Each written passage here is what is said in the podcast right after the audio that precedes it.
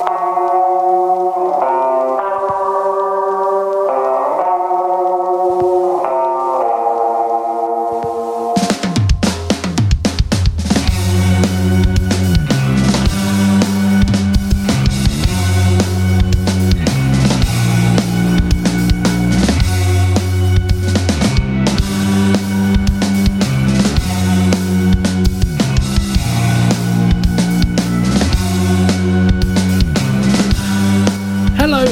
to a festive edition of Bury Our Bones With. As always, we are your Yuletide hosts, me, Ryan Etherington, and the I'll be home for Christmas to my I'm gonna be late, I've forgotten the turkey, Santa Claus in waiting, Jimmy Murphy. In today's episode, we discuss the 1996 Brian Levant underrated Christmas turned superhero movie, Jingle All the Way. So get ready to join us as we spend some time getting wasted with some rat ass reindeer, save the world from a megalomaniac that keeps his brain in some questionable liquid, and remember to keep our eye on our over friendly neighbours' interaction with our wives. It's time to bury our bones with Jingle All the Way.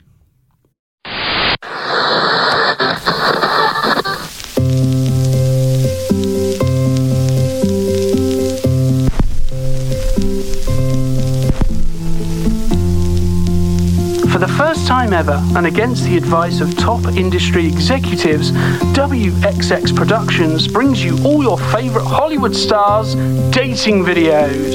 From Sylvester Stallone, Uh, I'm just looking for my Adrian. To, you know, help me get to the last round, uh, for like, uh, you know, uh, like moonlit strolls, uh, ice rinks, you know, uh, uh, meat factories, uh, Russian ballet, you know. is your favourite movie stars as you've never seen them before. Unfiltered, unedited, and looking for love. When love comes a calling, Hollywood needs a hero. Some might say an action hero. Yeah, come on, do it. Date me. Date me now. I'm right here. Come on. Come on, do it. Date me now. That's Hollywood Love Tapes from WXX Productions.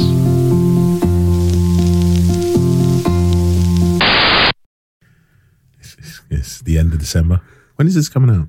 This will be coming out on. So, this episode will be coming out on a very Christmassy 20th of December. So, right Oh, Perfect before. timing, yeah.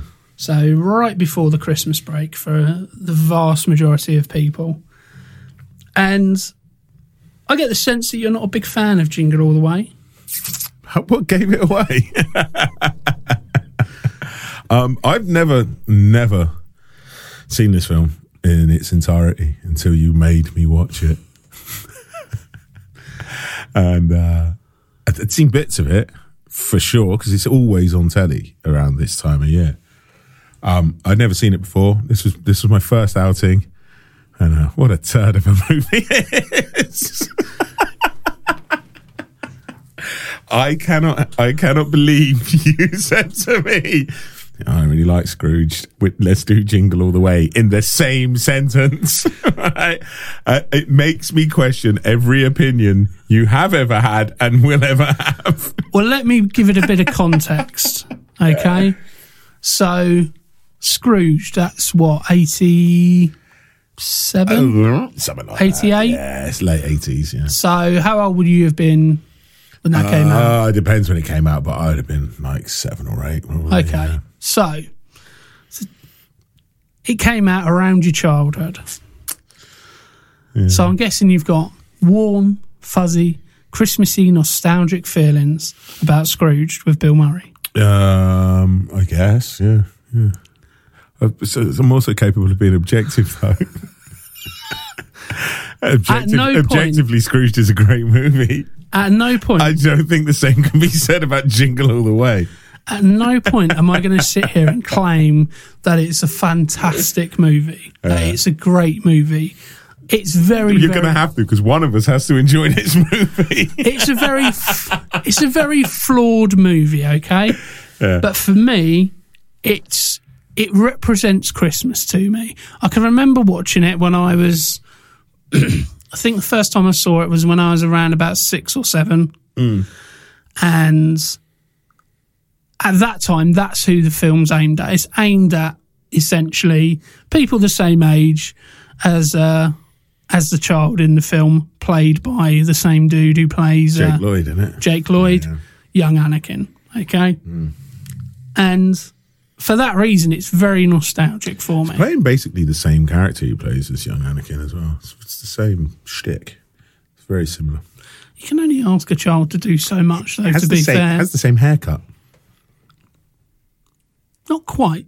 I mean, he hasn't got the little rat's tail thing at the back, but apart from that, the haircut's the same. I remember it being more of a bowl haircut in Phantom Menace. Is it? Oh, fair enough. Wow, you changed your opinion pretty No, quickly. I think, I think you might be right. I think he has got a bowl cut in, Phan- in Phantom Menace, yeah. Yeah, listen, uh, look, I'm not going to sit here and say it's on the par with, with films like Die Hard, Or Scrooge. with films like Scrooge. I, I'll admit, I've never been a massive Bill Murray fan. yeah. I've and for that reason I've not never been a massive Scrooge fan. Okay. A lot of elements of this film for me is just nostalgia. Okay. and Christmas is about nostalgia, to be fair. There we go. Ha! See, you agree with me already. We're not even five minutes in. Is that the end of the, is that the end of the podcast? I've, achieved what I set out to achieve. Am I off the hook now? I, I, I feel for me, I feel for you as well. Arnold Schwarzenegger in, in a comedic family role is it's great stuff. it's there we go. I mean that's not, half the not movie. in this film, though. He's uh, pretty good.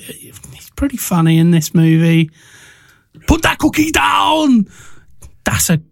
We talk about great lines in a family line. That's the equivalent of let off some steam, Bennett. It's the equivalent in the family spectrum. Put that cookie down. It's it's it's a good line. Okay, no matter how much it pains you because I made you watch this film, it's it's a good line. It's flawed, yes. Is it gonna? It, you know, are the critics gonna love it? Is it gonna win an Oscar? No, it's not. But if you want a little bit of light-hearted family fun at Christmas, you can't go too wrong with Jingle All the Way.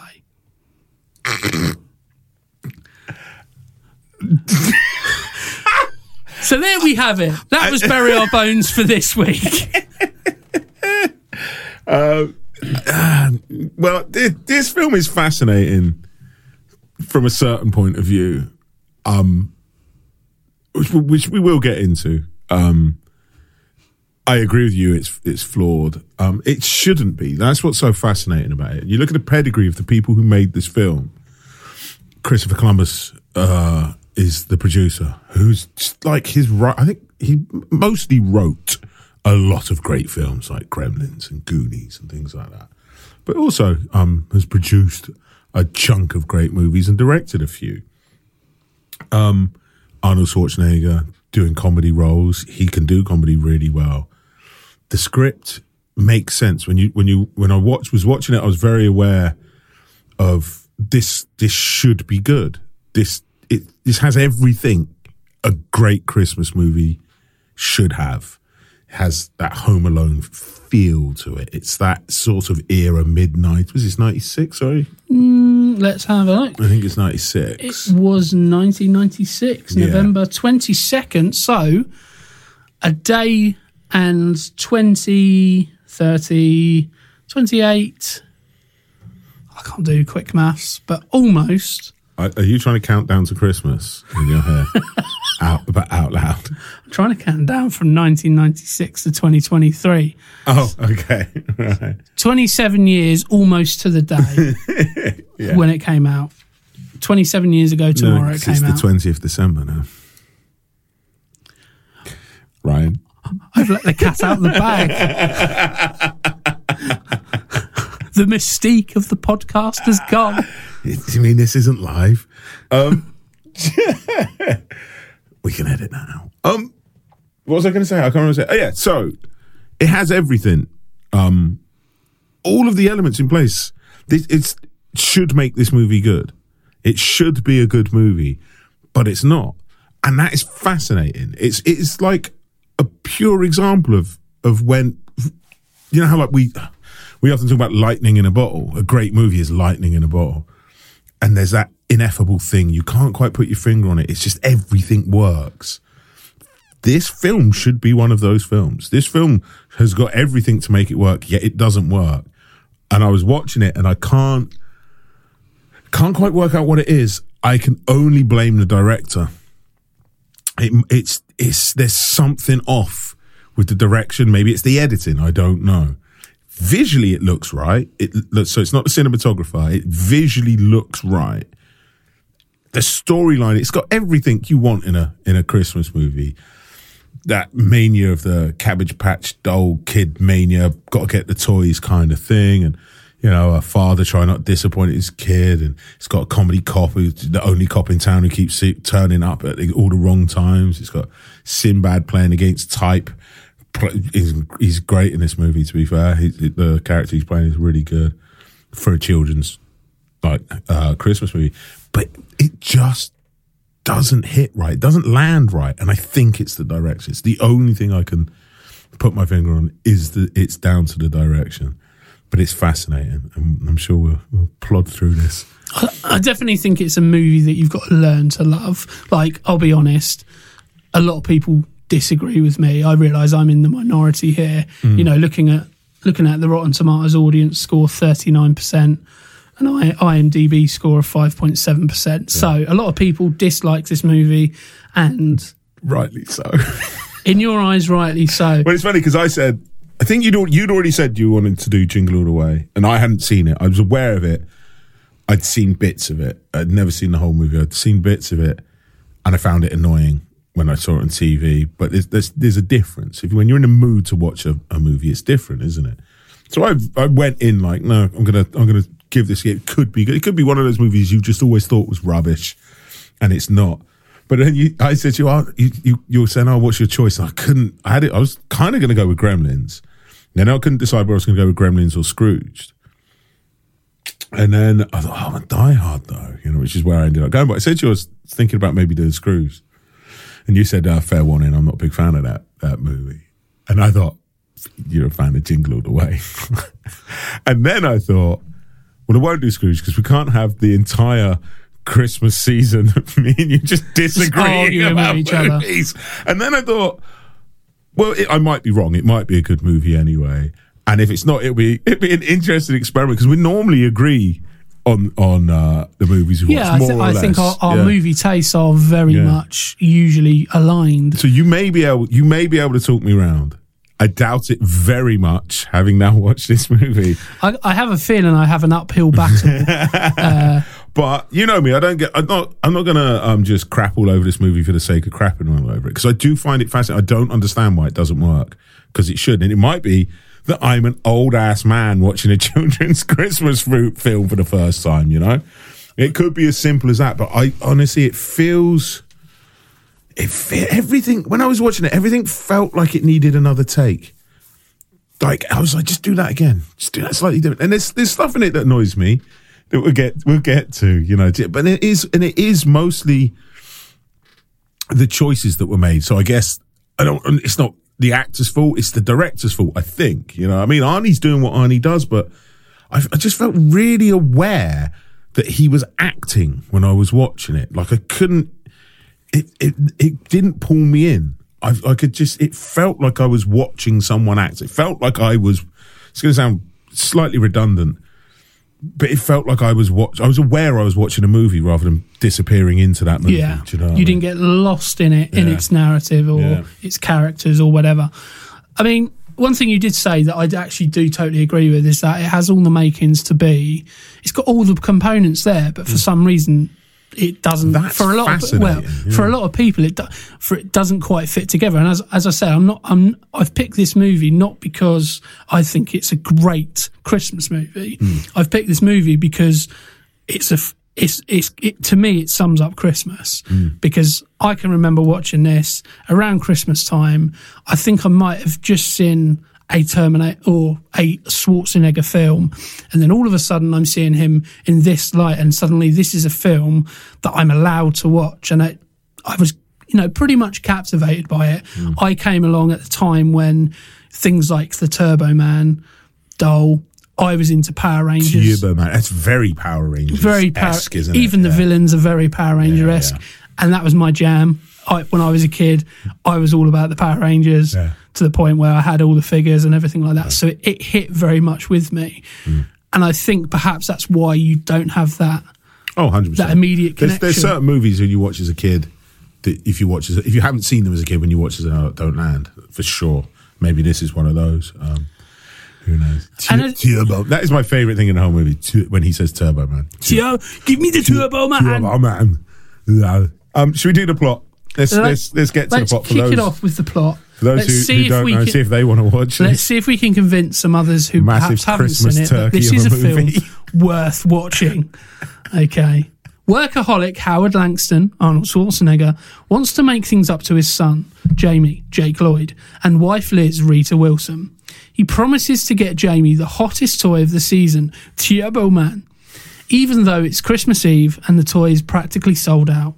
As Langston hunts down the elusive gift, he runs into the mall man, Myron, played by Sinbad, another father on the same quest. so that's not male, man. I need to get a light for this shit. like mole man. Huh? Yeah, mole man. Is he a mole man? you, you little mole man. He runs into the mailman, Myron, played by Sinbad, another father on the same quest. With the clock winding down, Langston's moral code is tested and he starts to learn the real meaning of Christmas. Yeah, it's that. It's got that sort of. It's that wacky races. Um, what's that famous film that they always remake where everyone's like, um, like trying to like bunch of wacky. It's kind of like wacky races, but they're all like looking for the gold. They remade it with Cuba Gooding Jr. It's got one of those titles like Oh, Rat Race. Rat Race. Yes, it's Yeah. that esque. It's got those sort of things. It's got all those Christmas elements thrown in. It's got it's got the, the comedy family. It's got you know um, Phil Hartman, and it's, it's playing a real creep, but still somehow endearing. um, quite. He's gross, but he's also that dude who does all their voices on The Simpsons. You know, what I mean, it's uh, um, yeah. I, I was quite surprised when I was looking into, you know, how this film was made and seeing some of the people who made it because, as you said, you know, Christopher Columbus, Pedigree. he, I mean, I mean, He's got Christmas, ev- Christmas esque films. you know, Home Alone. Yeah. It's Harry Potter, which is a very good. Okay, it's, there's elements that are set at Christmas, but It's a Christmas It- movie, isn't it- it? they're It's- Christmassy that's type movies, That's a movie they? that would be on TV at Christmas time. last year, me and my wife, we went right in the run up to Christmas every weekend. We're going to watch a Potter movie. I've only you ever know. seen one Harry Potter movie. fair enough. It is very much if you're not into Potter, hmm. you're not going to get a lot out of it. So I was quite surprised to see that it had some real filmmaking pedigree behind it. It's not just a, a throwaway, or at least the people working on it aren't just throwaway. You know, they're they're quite prestigious in their own right. So I was, and that's quite surprising because it doesn't feel like a it doesn't doesn't feel like a Home Alone where you can tell everybody's at their kind of peak of, of in in that kind of family Christmassy uh, filmmaking. You know, Joe Pesci's on point in that. So good. Macaulay Culkin is is is Macaulay Culkin. I mean, That not- came later, I think. that's Home Alone. Probably, Home Alone- sadly, that's not Alone that long later. You know what I mean? um, You know, and Chris Columbus in that. It, not in that, but, but I think working if, if, on that. if, as Arnold Schwartz, as Arnie, and they come to you and say, "We've got this movie," who's who's it, who's it by? Who's who's involved? And you see those names, you know what I mean? You're like, all right. You read, the, you read the script. Oh, that's a really good script. Uh, Christopher Columbus is on board. Oh, it's classics. This is this is proper Hollywood pedigree stuff here, and this is what I want. I want I'm Arnie, and I want to do a, a Christmas movie, family Christmas movie, because he likes to stretch himself in that way, doesn't he? He likes he was a you know action star and bodybuilder for that. All that. He's always you know obviously he pulled it off in Twins, was an amazing comedy movie with Danny DeVito, uh, Kindergarten Cop. Again, it's sort of that great movie. It's such a good movie. It's kind of um in between an action and a comedy, but it's comedy, you know, comedy action movie. Really good in that movie. And the party pooper. Um, it's not a tumor. I was just about to say that, and the, even the the uh, principal, who's like the tiniest principal, which is like into like karate. Yeah, yeah, brilliant. it's such a good movie. So he knows, you know, he can do comedy, and uh, Christmas movie makes sense. It makes sense. Everything about this movie makes sense until until you watch it, and it just doesn't land. And I don't want to keep repeating. I probably will keep repeating. I do apologize. I'm trying to think of another way of putting it. But yeah, it does. So that, like I say, to me is fascinating because it just, it's just what happens sometimes. You can have all the right things in place, and the movie can come out, and it's not right. Sometimes it's in the edit. Sometimes it's in the the director's choices. You know. Um, visually, it should work. When you look at it, it looks like a Christmas movie. It looks, it has that same look as a Home Alone. Now, Home Alone's a weird Christmas film um, because it was so big. It was such a big movie. I guess because it could be set at any time of year. It, like we were talking about this, it's basically Die Hard with, with a little kid, right? You know, and that in itself, and it's it's it's comedy violence. It's that sort of Looney Tunes violence with paint cans and hot irons being dropped on people's heads that would murder them in real life. But in Home Alone, it's played for comedy value, and this has elements of that. You know, there's there's there's stuff in this that is just clearly fantastical. You know, there's a weird bit towards the end. Spoilers when um Sinbad shoots his fist at, at Arnie dressed as Turbo Man. And then it reattaches and it's his hand again. And it's just like, that's amazing because, like, it just makes absolutely no sense. It's just off the wall whatsoever. bonkers. Yeah, they didn't have to think The- the- that the- hard about it. It It's- like, oh yeah, yeah, yeah, your hand comes off and then flies back to you. And, Yeah. Okay, that's fine. It's, it's, I, I feel like at that point they were like, who cares? that's what I saw when I was like, who cares whether this makes sense? And I think maybe that's, that's the problem. I think this film does lurch sometimes too far into the, oh, come on kind of stuff. Or maybe it's just like you've seen these things too many times before. I don't know. Like the whole bit with the bomb in the, um, in the radio station when it is is it's not a bomb, but it turns out it is a bomb. To learn stuff like that, I don't know. I'm like, oh, don't, don't be, don't be daft. Do you know what I mean? Like, get off, don't be oh, stuff. Little, little things like that annoy me. Like, but weirdly enough, not the fist thing. The fist thing just made me go, "Wow, they've given up." like, which at that point, I'm like, "Oh, okay, you've given up. I'm now on board with you. We've we've all agreed this has gone badly wrong, and no one cares anymore." You know what I mean? Well, it, I mean, it's interesting that we, you know, we've just we've just done Die Hard, Mm. and we spoke about in that episode how that had all the makings of a failure. You know, with all the th- on stuff paper, working yeah, against it, yeah. and this is like the exact opposite it, Mm. from your eyes. Is that it's got everything on it and it should work. And I'll, I'll be, you know, as I said before, in some places it feels really forced and it feels a bit. That's the word. It feels forced. you know, places. it's Yeah, yeah. trying too hard a little, Yeah, little bit. yeah. I, th- I think, it, I think part of the problem I found is that I remember, I remember snippets of it, Mm. And then when I sat down to watch it, I was like, I can do it. Like all of those individual scenes on their own, I think are great. It's when they're stitched together. Mm. It's that through line going all the way through the movie that doesn't quite. It feels. It doesn't feel like it quite fits together in, in the right way. It's, it's yeah, I think you're right. It's it's the, those moments that feel forced that really, and there's there's one too many of them, or two too many, or three too many, or four too many. It's just two. There's, and there's weird things. There's weird things. I don't. It's gonna be really weird this this episode. I'm gonna try not to just. I'm not trying to convince you that it's a terrible movie. Um, but th- there's like weird choices. So there's that. There's the bit when when he goes to the, the underground Santa's crime thing, right? Whatever that is. Yeah. And he says to him, Oh, you're just a bunch of thieves or something like that. And he says, coming to the, coming from a guy who just, like, I don't know what it was, like, wrestled a child for a bouncy ball or something. And Arnie looks down at his, his hat, starts fiddling with his hands and looks ashamed of himself. It's the act that it's so badly done. It's so I'm projecting sadness now. It's like they left it in. Not only it's in two. The shot cuts. Yeah, the shot cuts, and he's still doing it in the next. And it's like no, and it's little things like that where you. I'm like I say, I'm watching someone act badly, and like no one's ever going to accuse Arnold Schwarzenegger of being a, a great actor. I think he's better than people think. I think he like he's I mean, you watch his early stuff. You watch like a Raw Deal. He really can't act in that movie. It's, it's I, mean, I think have we mentioned this before? He, he murdered mutilated and you know that bit in Raw Deal. You know the case. Yeah, yeah, he, yeah. He molested, murdered, and mutilated her. And it's just like it's his acting is so. Do you realise the words wooden. you're saying right now? 'Cause it doesn't sound like it. yeah, he's so so wooden. And then you watch him get better. You watch him become a, a, a really good actor. And I think, I think the sort of notion, if anyone, I don't know if they still have, but they used to have a notion of him not being a very good actor because he was, um, you know, an action star. And I think that's, I think that's unfair. I think he's a great actor. I think in this, he doesn't seem like a great actor. There's a moment in this where, um, they're in the toy store. Is it with the bouncy balls? No, it's before the bouncy balls.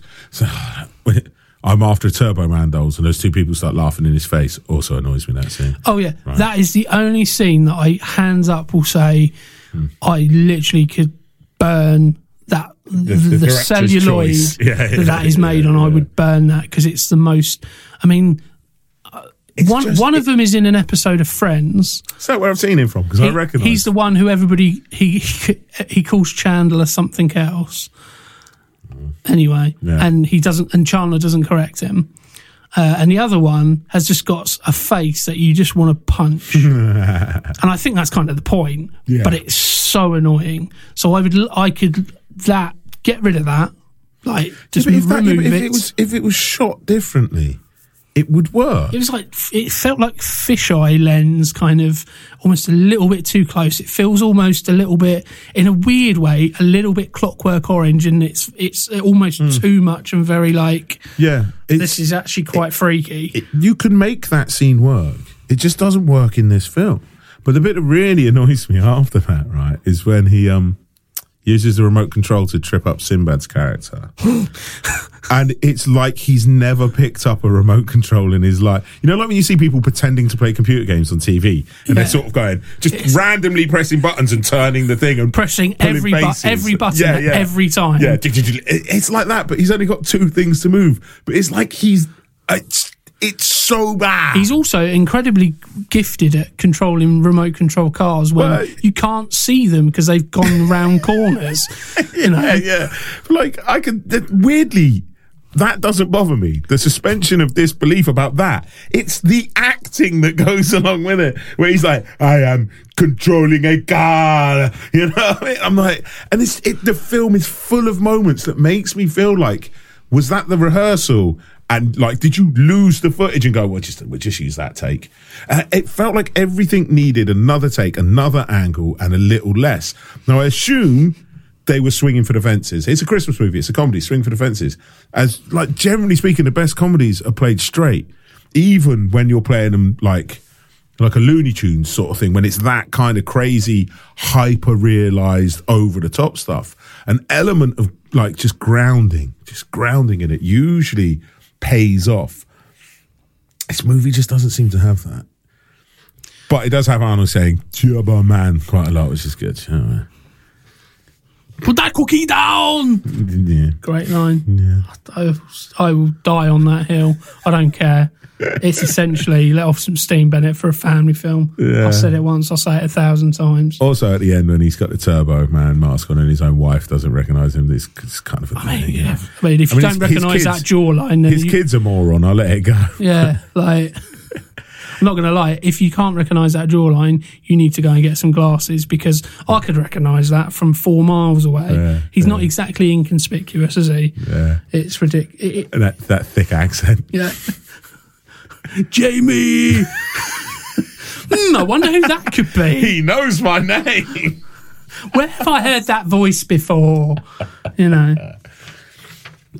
So, in terms of the figures and the the money that was pumped into this film, Really? because the money was pumped into Because on film, paper, it should be an amazing film. it had a it had a budget of sixty million dollars. My- my bad, I apologise. 60 million dollars. I get it's a Christmas film. I get you, you know, have to push for the fences, but 60 million dollars to compare, that's double the, the the budget of Die Hard and plus four million on. Hmm. You know, I know there's a seven year difference. There's a lot of exterior shots and things like that in this. Well, probably all shot on a lot, but you know what I mean. There's a Yeah. there's a lot of locations in this movie, So a lot of and a reindeer that gets punched in the face. I love it. I seriously love it. The reindeer had it coming. Which I think is a throwback to Conan because he does it to Camel in Conan. Conan. Conan? Conan Marmemium. Sounds like a B movie. doesn't which I would rather have watched than this. one. Well, I mean, so so yeah, sixty million dollars to make the film. In its opening weekend, it made twelve million back, which is, I mean, Good if start, is it? if it had a smaller budget, that would be great. But obviously, it's got sixty million budget. Yeah. I think obviously the part the parcel of the time it came out, November twenty second, nineteen ninety six. Everybody's going to see a Christmas movie. Mm. Families, it's- it's let's just go and see a family yeah. Christmas movie. So mm. you could probably release, you know, much worse films than this. I know you say it's pretty bad, but much worse films than this. I'm talking the room level types of, you know, quality here mm. in Christmas form. Hallmark Christmas Channel type movie, and they would still probably make pretty decent return on the box office because it's that time of year where families spend a lot of time together and they go and watch movies. Mm. It's so We've, we've spoken about this movie before. Um, it's the Ben Affleck, James Gandolfini Christmas movie. Is it oh Christmas yeah, with Christmas the with the Cranks? Yeah. Cranks, something like that. That's also suffer I want- with the same problems. Where like Ben Affleck, say what you like about Ben Affleck's acting, I've never seen it so bad as I have in that movie. Gandolfini's great as always. Um, Ben Affleck can't act in that movie, and he can act perfectly reasonably normally. It's like I don't know what it is. Maybe it's something about Christmas movies. There's something that actors or directors or whoever it is when they come to do a Christmas movie, they think it's like, well, the reins are off now. I can do it's free for all time. You know what I mean? Because, like you said, they pumped so much money into this movie because of the pedigree. Because on paper, it makes so much sense. Um, and you release a movie at Christmas, you know, people are going to go to watch a Christmas movie at Christmas. I love a Christmas movie. I really do. And I like that. I kind of like rom coms secretly. I just, you know, I don't ever bring it up much. It's all coming out now, isn't it? Yeah, but I, I, I got, I like a bit. I mean, the I have Hugh a Grant, softer side. You know what I the? Hugh Grant posters in here are a bit of a giveaway. uh, yeah, so it's going to make a fair chunk of change at the box office at Hmm. Christmas time. Domestically, US and Canada, it made back its budget, but only just, just over 60 million. So not a success at the US box office. No, like as we always say as well, they they usually whatever the budget of the film is is usually the same for the advertising as well, isn't it? Yeah. So And then in terms of the, the gross worldwide, 129 million. Which probably broke even on it then by the Probably- said is done. probably that's about right. So that is about 103 million in How much 1996. of that sixty million was Arnie's fee?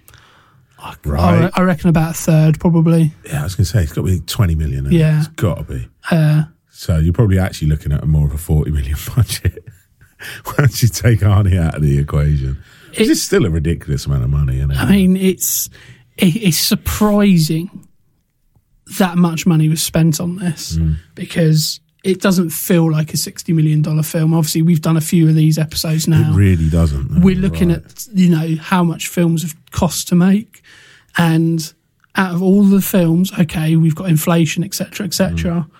out of all the films apart from the dark knight this is the highest highest budgeted film that we've covered so far Is that right? and when you think of it This film. this film This film, not the fly. you know what I mean?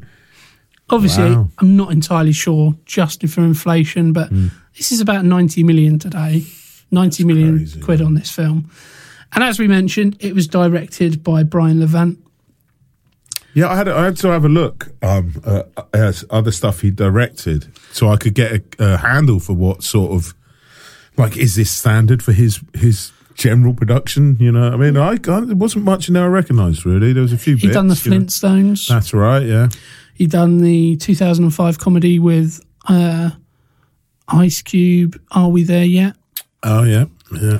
It's probably Uh-huh. about the same standard as this. Really. I'm not. I'm not sure I've seen the Flintstones either, but I know that was much of it, yeah. maligned when it came out, wasn't it? You know, Uh, we we've got Randy Kornfield writing the script here. Uh, he's worked on stuff like Sweet Revenge, Sweet Revenge, sorry, and Eight Legged Freaks, the uh, ah, yeah. comedy horror with, With- David Arquette. That's it. Yeah. We've got Michael Bar, Michael Barnathan, Chris Columbus, and Mark Radcliffe as the producers. Obviously, we mentioned Chris Columbus, very very successful in his own right. Uh, Mark Radcliffe also worked on things like Harry Potter and the Philosopher's Stone, Fantastic Four, the 2005 film, uh, The Help, Home Alone as well. He worked on with Chris Columbus, and then Michael Barnathan, Night at the Museum, 2006, and again The Help. Uh, so that you know, accomplished filmmakers. They're not Hundred percent. fly by night. First film, don't know what I'm doing type Yeah, it's, thing. it's interesting. You say like like the budget of the movie and with the, the pedigree of the people people working on it, it, it feels like I can't see where that money went. I just can't. Like it looks like a TV movie, but a very expensive TV movie. It doesn't look like a cheap TV movie, but it doesn't look much more than that, really. Um, and like you say, like accomplished writers, producers, directors, actors. Yeah. Uh, we've got the score that's composed by David Newman. He, he's worked on things like uh, The War of the Roses in 89, The Nutty Professor in 96, and uh, 2002 Scooby Doo. And then we've got the cinematographer is uh, Victor J. Kemper. Yeah, I feel like the director directed some of the Scooby Doo straight to TV movies. I think.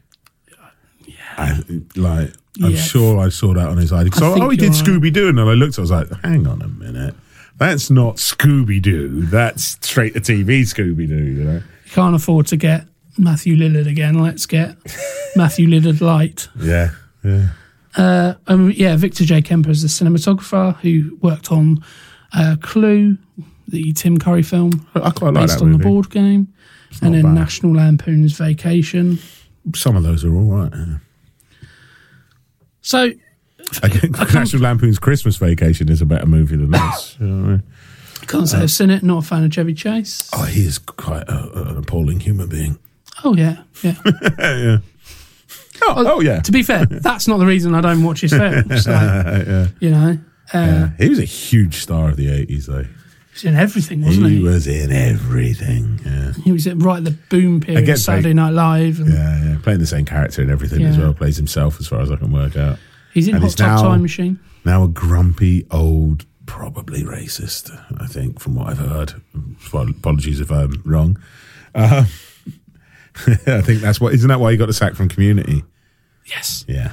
Yeah. sounds about right. Allegedly. Uh, And then, so not only accomplished filmmakers, but we've got accomplished people in the film as well. Obviously, Arnold Schwarzenegger, as we, as we spoke about.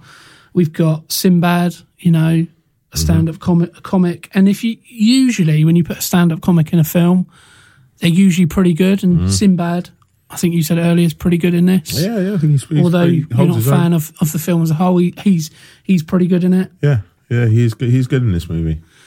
We've got Rita Wilson playing Liz Langston, It's Tom Hanks' wife, isn't it? Tom Hanks' wife. Yeah. So I know her. This is that part of that part. Is the part of the podcast where I bring up Frasier. it happens every, every other episode, I think, in it. Um, she plays. Um, Frasier goes out with her for an episode in Frasier. In Frasier, Is it is it Frasier? it's, it's in Frasier. Okay, Yeah. okay. Um, he goes out for an, ep- uh, an episode, um, and he doesn't realise she's the spitting image of his mother. So in later episodes, she then plays his mother in flashbacks as well. it's quite a nice touch, isn't it? Um, everybody else around him is like, does he not realise? And they're like, no. and then, you know, eventually he does, and the comedy ensues. But yeah, so she turned up in this, and I went, oh, it's Frasier's mum, which is, you know, seems to be a common thread with me. And then um, I think when I was looking on IMDb, I was like, I said, I where, where do I know her from other than being Frasier's mum? And I was, oh, that's Tom Hanks' wife, isn't it? Of course it is. Penny didn't drop. Every time I see her, she's just Frasier's mum to me. Um, but that's it for Frasier Watch for this episode. you know. That's a segment that's coming up. A fake little Frasier tune. They, seriously, the car. I mean, it, might, it might just be that Frasier was on TV for like 10, 12 years or whatever. 12 years, I think. Yeah. So most actors will have passed through it at some point. But they do seem to pop up quite a lot. Yeah, I keep getting told about them in podcasts. Yeah, that have nothing to do with Frasier. Classic movies and TV. Featuring Frasier. uh, we've got Robert Conrad playing Officer Hummel. Yeah. We have uh, Martin Mull playing the DJ, who, for people of my age, probably a lot of people remember him as the principal from Sabrina Mr. the Teenage Feeney? Witch. Is it Mr. Feeney? Is that his name? Yes, yeah, yeah, Mr. Feeney. Is that right? or is that Boy Meets World? I think Mr. Feeney might be um, Mike, Michael um, Knight's Cars voice dude, Mr. Feeney. Yeah, that dude, funny enough, plays. This is this is tangentially. Um, as a net, there was a it might still be on Netflix. Uh, a um comedy dramatization about the creators of National Lampoon. Um, and he plays one of the creators of National Lampoon opposite someone, uh, Joel McHale playing Chevy Chase. Which is, I think it's Joel McHale plays Chevy, Chase, which is funny because he was in Community as well, right? I might be confusing a lot. I might be mixing a lot of streams here, but yeah, he plays um, the dude who who basically co-created National Lampoon in a TV show. He also And he's starred very good in it. as the questionable doctor in Two and a Half Men. He was a recurring character in that. He used to supply Charlie's character with his uh, prescription medication. Is that right? I don't remember Yeah. him in it.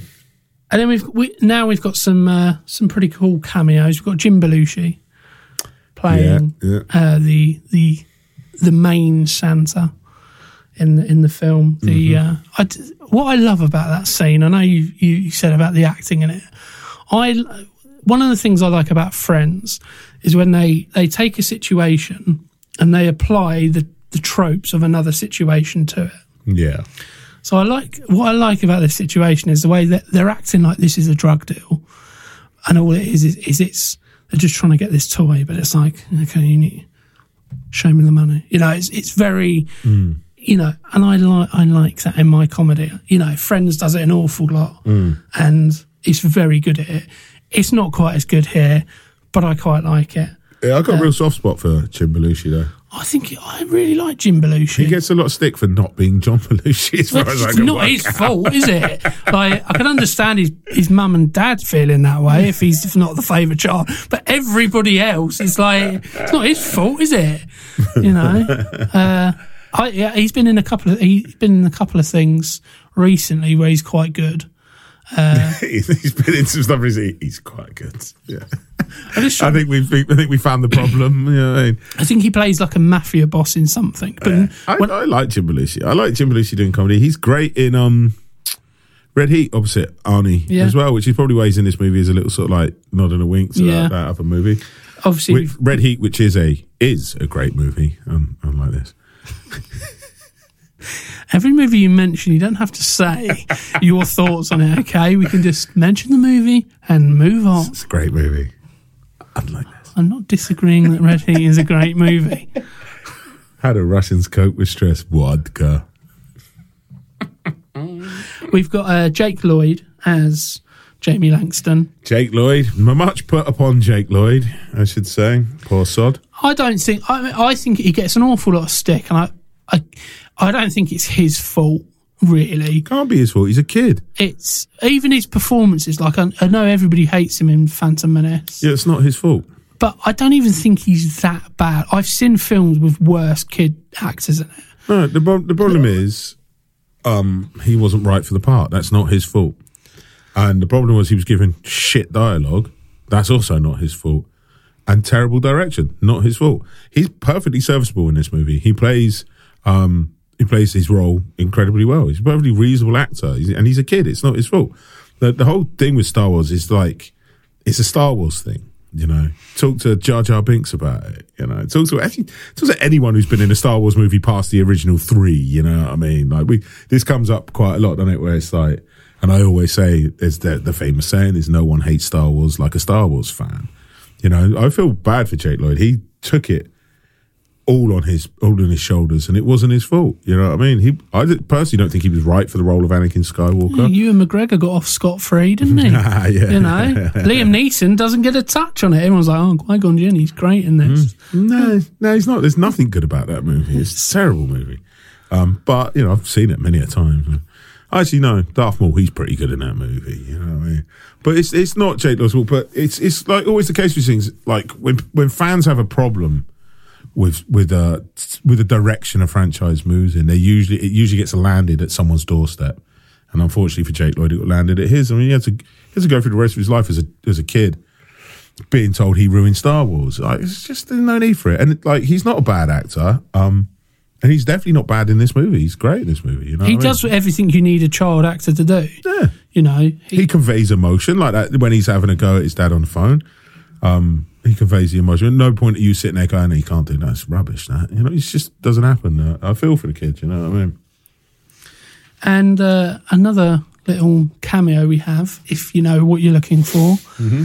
So in the same scene with all the Santas, we have the obviously the big Santa, Mm-hmm. which is played by uh, Paul White, the Big Show of uh, wrestling. I knew it. I. I didn't know who it Uh, was. I couldn't work it. I didn't look. I purposely didn't look it up because I was like, "Oh, that, that that's someone famous. That's going to be a wrestler of and some if degree." if if you're not a wrestling fan and you're struggling to picture who, who we're talking about, he also plays Captain Insano in Happy Gilmore.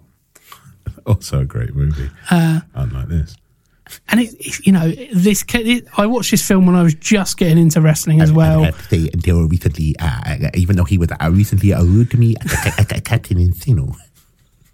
Is it wrong that your Adam Sandler impression sounds like Jimmy Fallon doing an Adam Sandler impression, which is a pretty good impression. It was me, impression. the devil to you, mama. Football, not the devil. I like Vicki Vallencourt. She told me her boobies. I like those too. I a Captain Insano, you're like a, a big choo-choo train.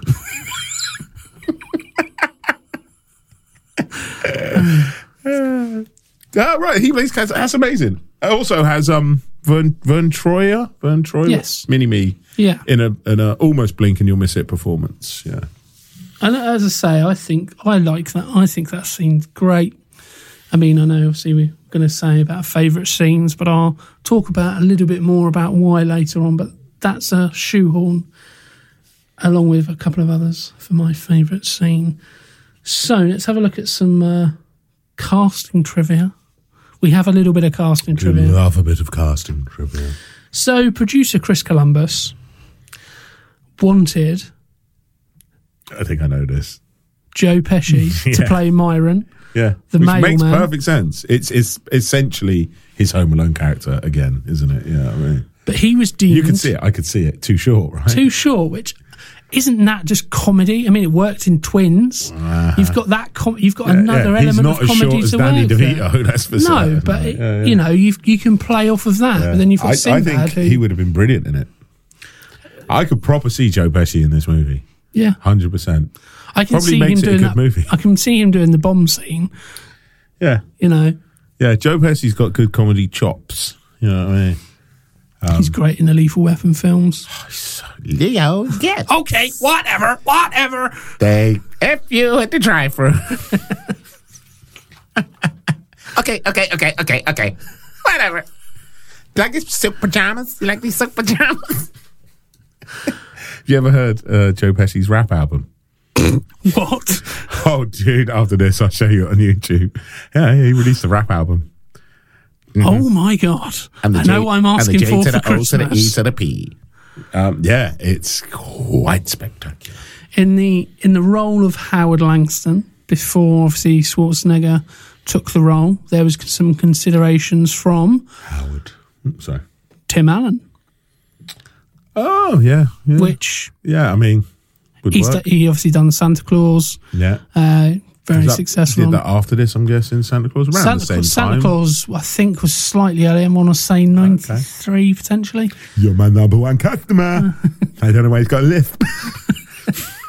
Yeah, that isn't Arnold Schwarzenegger. That's you've been up far Yeah, too long. so- you need some caffeine.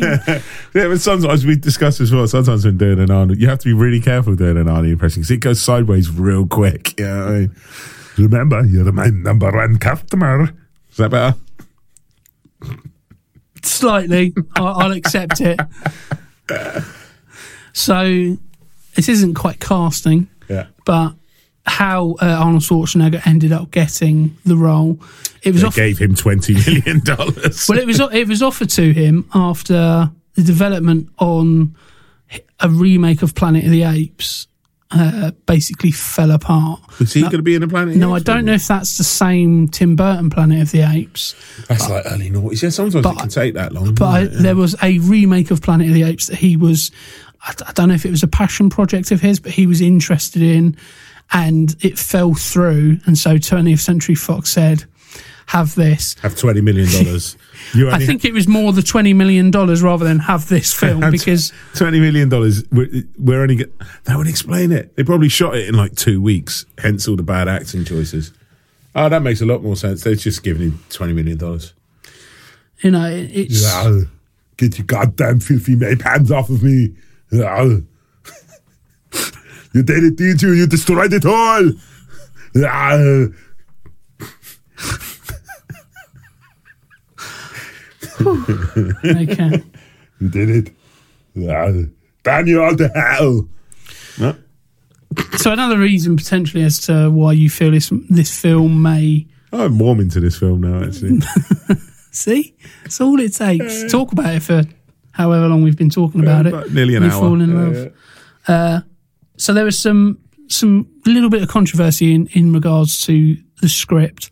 So in March 2001, a US district attorney in Birmingham, Michigan, ruled that 20th Century Fox stole the script idea from Detroit High School biology teacher Brian Webster. Brian. You say any name in that voice, and he just sounds like a wet drip, doesn't he? Brian's such a good good name to go. Brian. right, Brian. So the studio was ordered to pay $19 million, which was later reduced to $1.5 million, which is still pretty pretty decent for a high school biology teacher. Webster submitted the script, uh, and it was originally supposed to be called "Could This Could This Be Christmas?" to the studio in 1994. So it's another another example of corporate greed, stealing from from would be writers, performers, and and what have you. But he seems like he got his uh, his some of his rewards, 1.5 million, obviously in terms of how much the film made. I thought they then got it completely reversed. I thought they gave him nothing in the end. It was reduced to one point five million. No, after apparently. that, I, Oh, I well. may, I'm sure that they they then appealed it and said, no, we had that this script just lying about before he sent that in. Mysteriously found it at the last minute and it, and it had it reversed. I could be wrong. I might be confusing two different things. I'm sure that's right. I think he, he thought he was getting 15. Then he thought he was getting 1.5. And then he got, oh, happy Christmas, Brian. Brian, what are you getting for Christmas?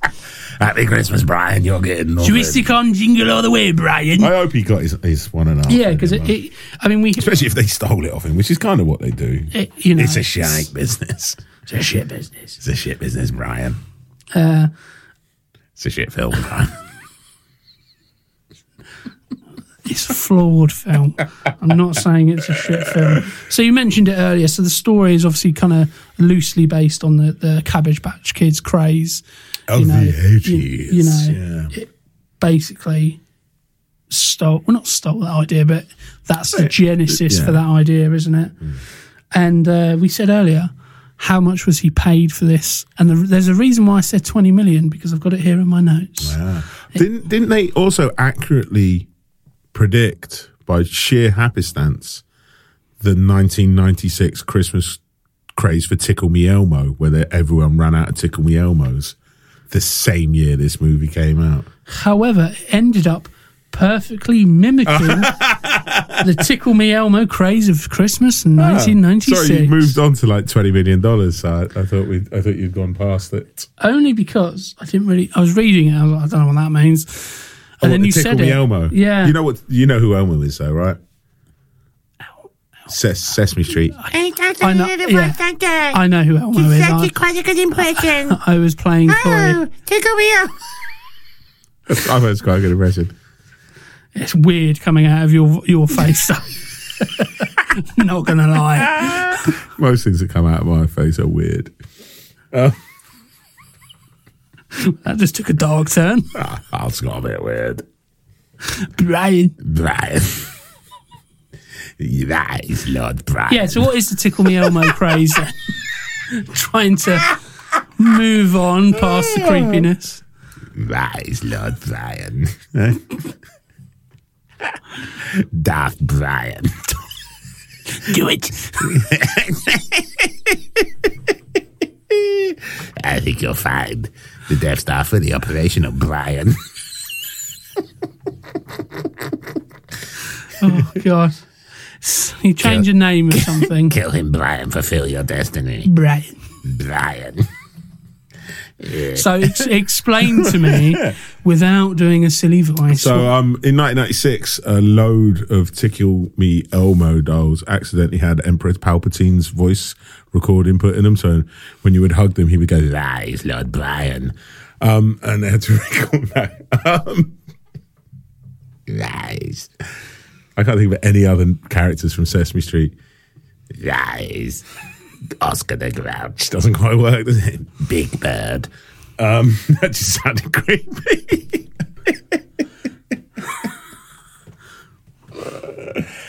uh, exactly the same thing that happened with uh, the Turbo Man doll. Uh, Tickle Me Elmo became randomly just became the gift to have at Christmas. There wasn't enough, and uh, exactly uh, as you see in um, Jingle All the Way happened that year for Tickle Me Elmos in Toys R Us, and I'm like, Fair enough. very prescient, very of the time.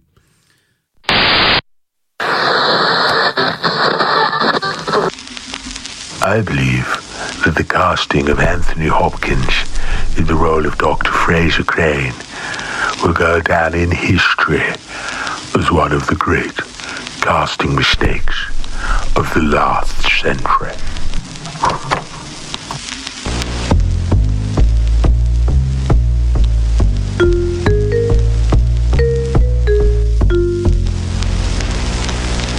Who do we have on line one, Roz? On line one, we have Bill from Buffalo. He's just not feeling himself. Well, hello, Bill. I'm listening. Yes, Dr. Crane. I would just like to know, would you f- me? Would you f- me real hard?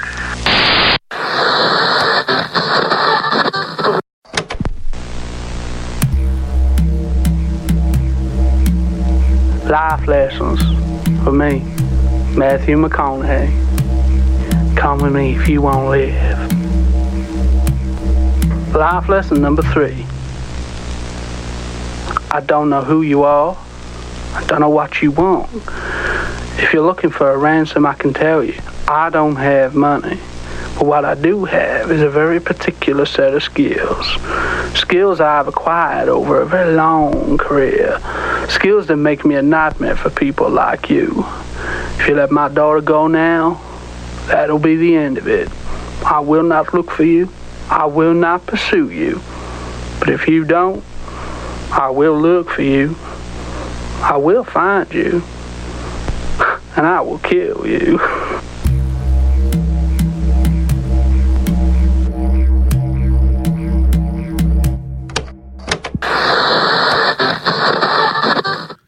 So my next note just says Arnold Schwarzenegger enjoyed the film. And the 20 million.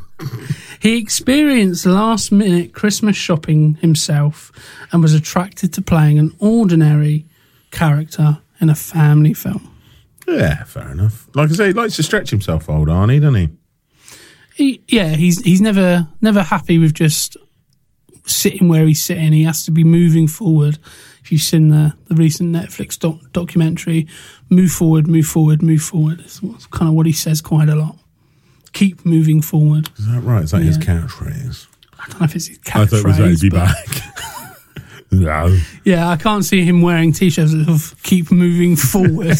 I think he's got some other lines he could probably market a bit better. But that's his kind of mindset. I think Yeah. is the So apparently, agent uh, Arnold Schwarzenegger's agent was the one who suggested Sinbad, but the producers felt he was unsuited to the role of a villain, as it could harm his clean, f- family-orientated comedy act and reputation. Like they can't. They, who thought that? The producers or The his producers, agent? yeah. They're morons.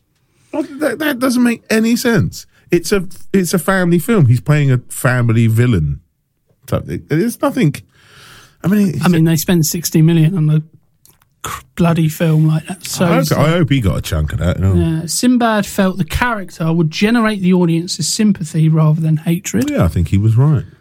Uh, Sinbad improvised the majority of his lines. Did he? Arnold Schwarzenegger also improved. Oh, impro- improvised, not improved, because that's up for debate. As, as any listener will have I think from this. I will be back. Uh, he improvised many of his responses in his conversations with him. Ah. So, and uh, the tit, or not the tit, That's probably the best bits of the film. That's weird. Like, because the inter- the interaction, so it was mostly improvised. he's a And stand-up comic, though, isn't he? So no, but Arnie's not. no, but if you've got Do you know what I mean? But the fact that, that like they were largely improvising those scenes, I wouldn't say they're the best thing in the film. It might be the best thing in the movie. Yeah, that's that's interesting, man. Yeah, So the Turbo Man doll was Turbo man. almost going to be named Turbo Tom.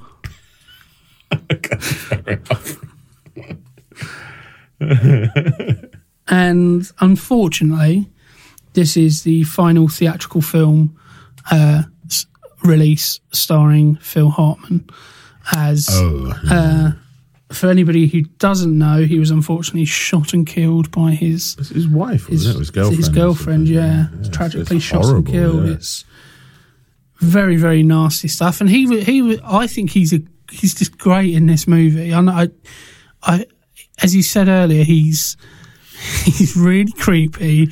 He's a bit handsy. He's a bit, he's a, Mm, bit bit, too much. he? yeah. Yeah. But he does it with this kind of Ned Flanders esque kind of. Here we go. Here we go. And it's the voice of Troy McClure as well. isn't it? Hi, I'm Troy McClure. you know, Yeah, yeah. Apparently, um, apparently he was a really nice bloke in real life, Phil Phil Hartman. Um, he's there again. He's a repugnant character.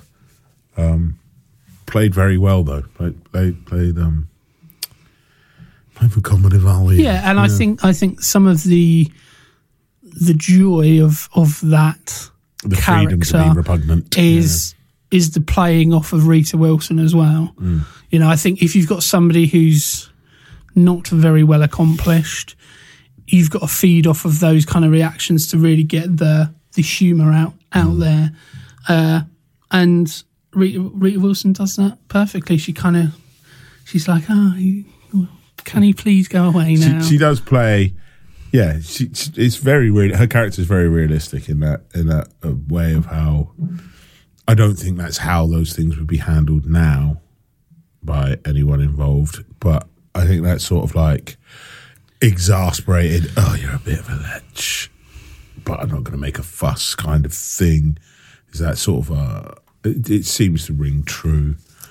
Um, yeah, great, great bit of acting. So some of the discussion points Hmm. I've got. So I've just got a statement here. So bad it's good, Said who? or so bad it's bad. Oh, you're asking me. I, I think I, think I know the answer I think this. this film is asinine beyond all belief.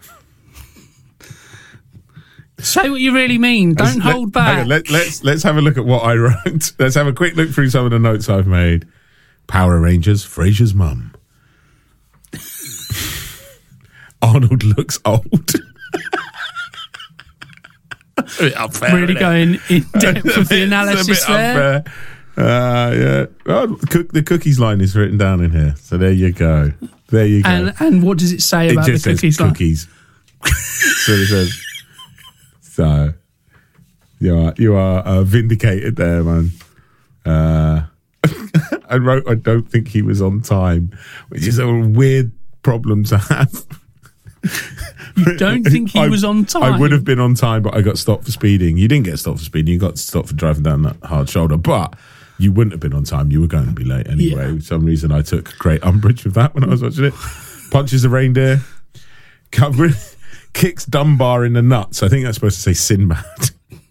I think I got auto corrected. Uh, mentions uh, Chris McLaughlin, mini me. Uh, uh, yeah, that's about it. I don't know, That's about all the notes I made. Arnie looks old. That seems so, so bitchy. I think that's where all this animosity started. You weren't happy that Arnie looks old in this movie. Uh, oh, no, I've written asinine down there as Oh, well. There you go. Yeah. Oh, also, oh, there you go. Got uh, on paper should be good, but it isn't. I've also written. Um, do I think this film is so bad it's good, or rather just bad? I think it's just a bad movie. I really do. It perplexes me as to why it's bad. Um, like as I've already said, it can only be the direction. It can only be. Right, I wonder how long they spent filming it. It doesn't feel like long enough. It feels like everything needed another I take. believe it was around about a month. That's quite short. Yeah, Short. for for the, for the kind of set pieces and stuff they were doing, Mm-hmm. you know, it's not sit in a room, have some comedy, let's choreograph that. There's big set pieces in this, Mm. so a month is is not a lot of time Mm. uh, to make it. As I say, it's it's it is flawed. I mean, I've got some some bits that I just want to point out. Yeah, you carry on. yeah. So, I've warmed to it over thank this. you. Yeah. Carry it on. almost sounded like you're apologising. I, I do have to talk more about this film. I'm sorry. Um, I actually think I, I've warmed to it slightly over doing this podcast. So, so There you go. And I think it is a film that it, it's it's gifted me the ability to talk about it for over an hour about how rubbish it is. So, yeah. I, f- I do feel the more you watch the film, it's the, the better it gets. If you create happy, if you create happy memories with this film, then it becomes nostalgic and it becomes all the things that you. Because that's the thing. I mean, what do you want from a Christmas movie? What anything other than what they've given me.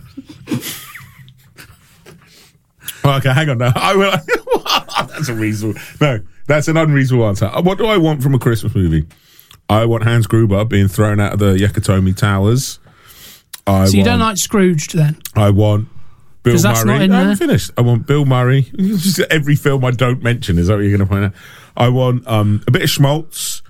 I want a bit of like you know character arc, like Scrooge kind of character arc. When you- when you talk about Scrooge, that sort of thing. I like um, snow in a Christmas movie. I like Home Alone's a great Christmas movie. Anything like that. Uh, what other the Gremlins? There you go. That's, I want little Gremlins in a Christmas movie. Um, what do I want from a Christmas movie? It's it's really hard to say. It's really hard to be real because if you told me Jingle All the Way on paper, like we're saying, you said, "Here's," I'd be like, "Oh, that's what I want out of a Christmas movie." But what I'm receiving is not what it doesn't work for me. You know what I mean? I think there's an element of uh, a cynical nature. I'm not going to lie. I think, think? I think because it, some of the things you mentioned there, Yeah, but I like uh, what's that? What's that? Dudley Moore Santa Claus movie, right? This is about as um, like I quite I like that. It's a good movie. It's like it's it's, it's the terrible low budget Christmas schmaltz. You know what I mean? I can't say I've seen that. Uh, you, yeah, yeah. It, I think I think you have to see it as a kid. Probably, you know, in a similar sort of vein. You know what I mean? Which I did. Sorry, you were saying anyway. You're telling me why I'm wrong for hating I, this movie. I'm not saying you're wrong. Okay, I'm, calling me cynical, jaded I think old I think man. there is an element of that. I think part of the problem when we do these these episodes is we because we've picked it to talk about it for a podcast episode. Mm. We're looking for things to talk about. We're looking for. I think there's an element of when you you probably watch this thinking, why has he picked this film? Why does he like this film? Maybe not actively, but there's perhaps, a little element of that. I gen hundred percent went. "Oh, that's, a terrible movie. What's what's he thinking? But you hadn't even seen it. And then, yeah, yeah, and then hundred percent honestly went. You've never seen the movie. Like, sit down and give it a chance. Like, don't be. And I, I'm quite capable of doing that. And I'm like, no, I could be wrong. This could be a great movie. It's, it's not, though.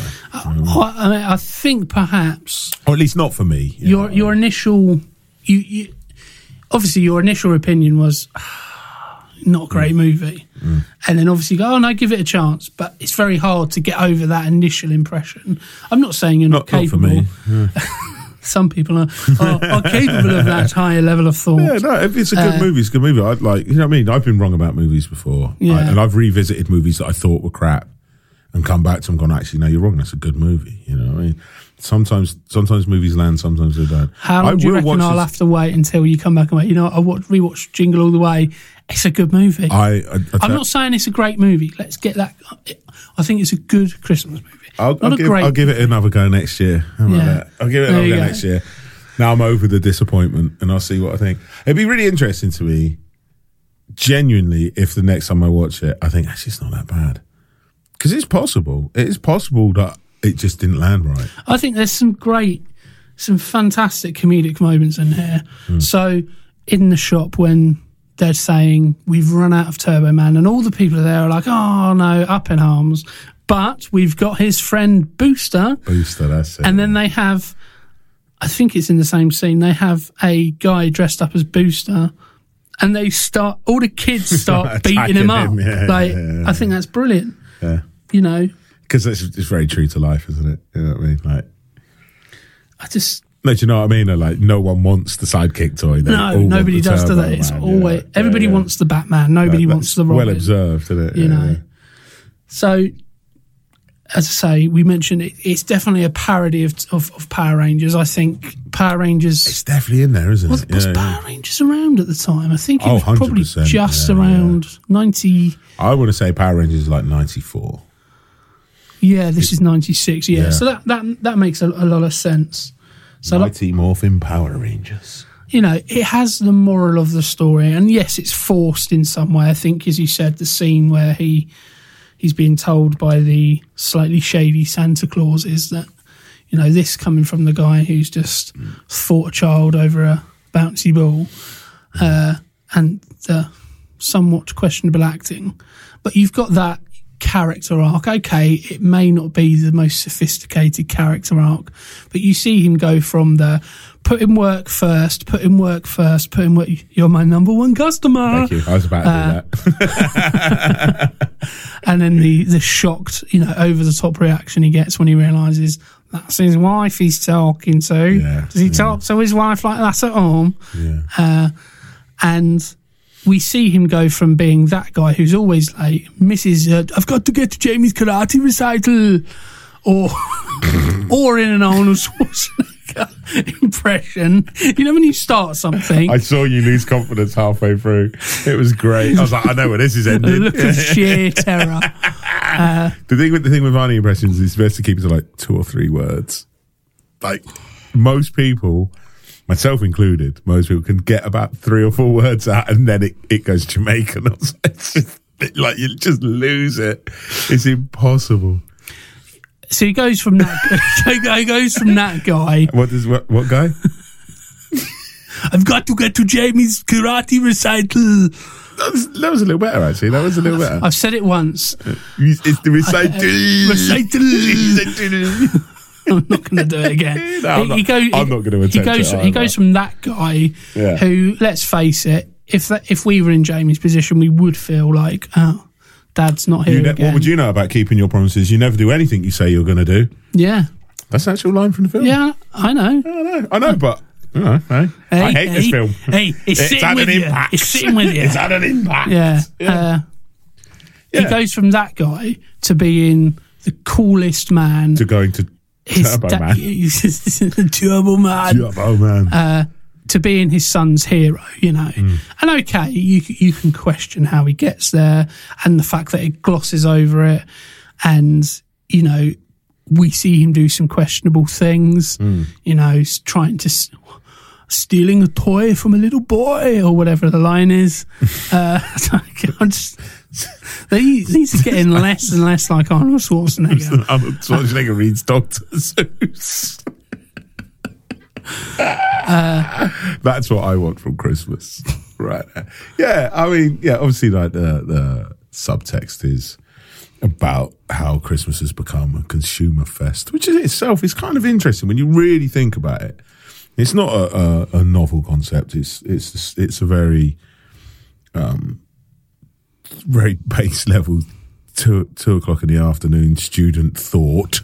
You know what I mean? But how did Christmas become about consumerism? When you really think about it, I'm not a particularly religious person. I grew up with Christmas being the way Christmas is, and that's what it is. You know, when you really think about it, how did it become all about consumerism, about buying, cent spending?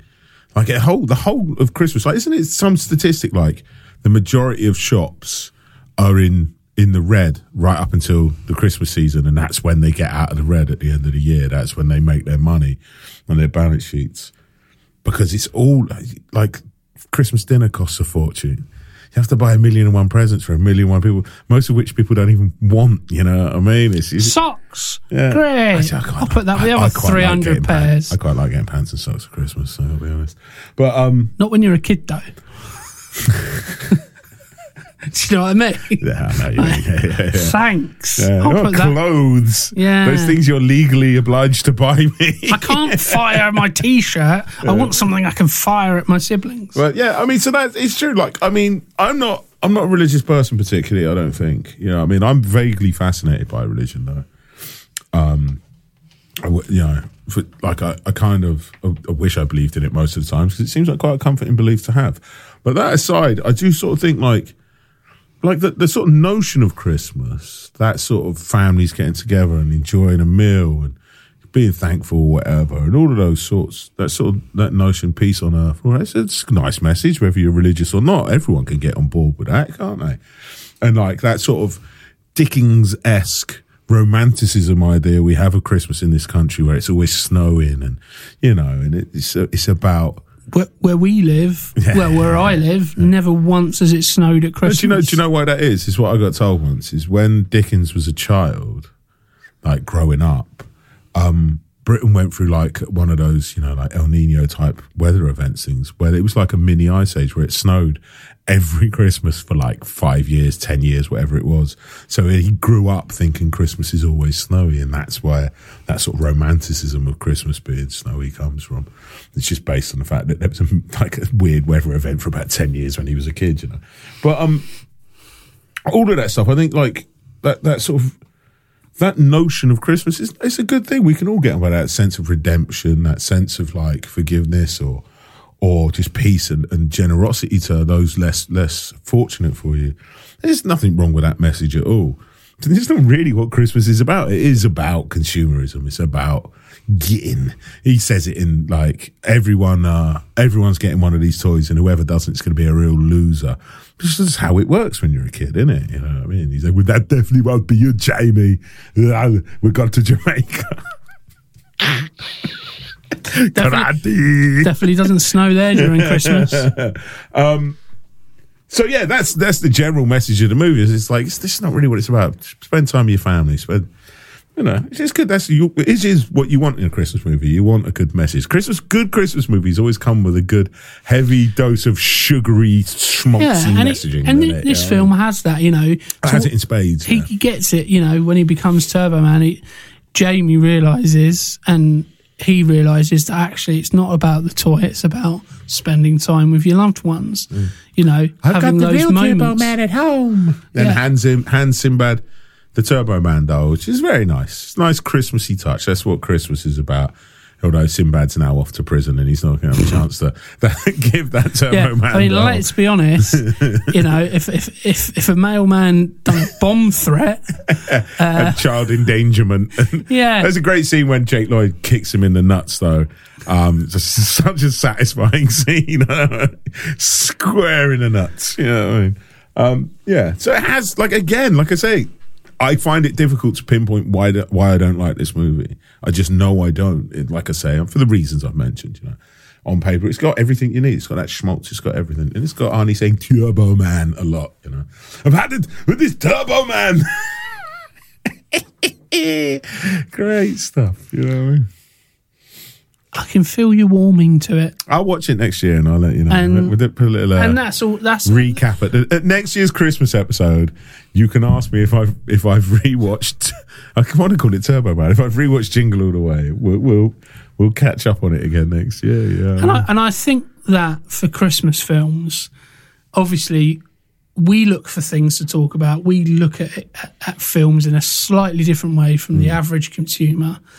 And I think there's an element of if you stick it on in the background, hmm. you don't necessarily have to be watching it 100% with all of your attention. There's enough fun in there. There's enough lightheartedness. There's enough festive cheer, Christmas eness yeah. to tide you over. Oh, 100%, to- to 100% when- agree. to when this you- film is much better if you don't really watch it.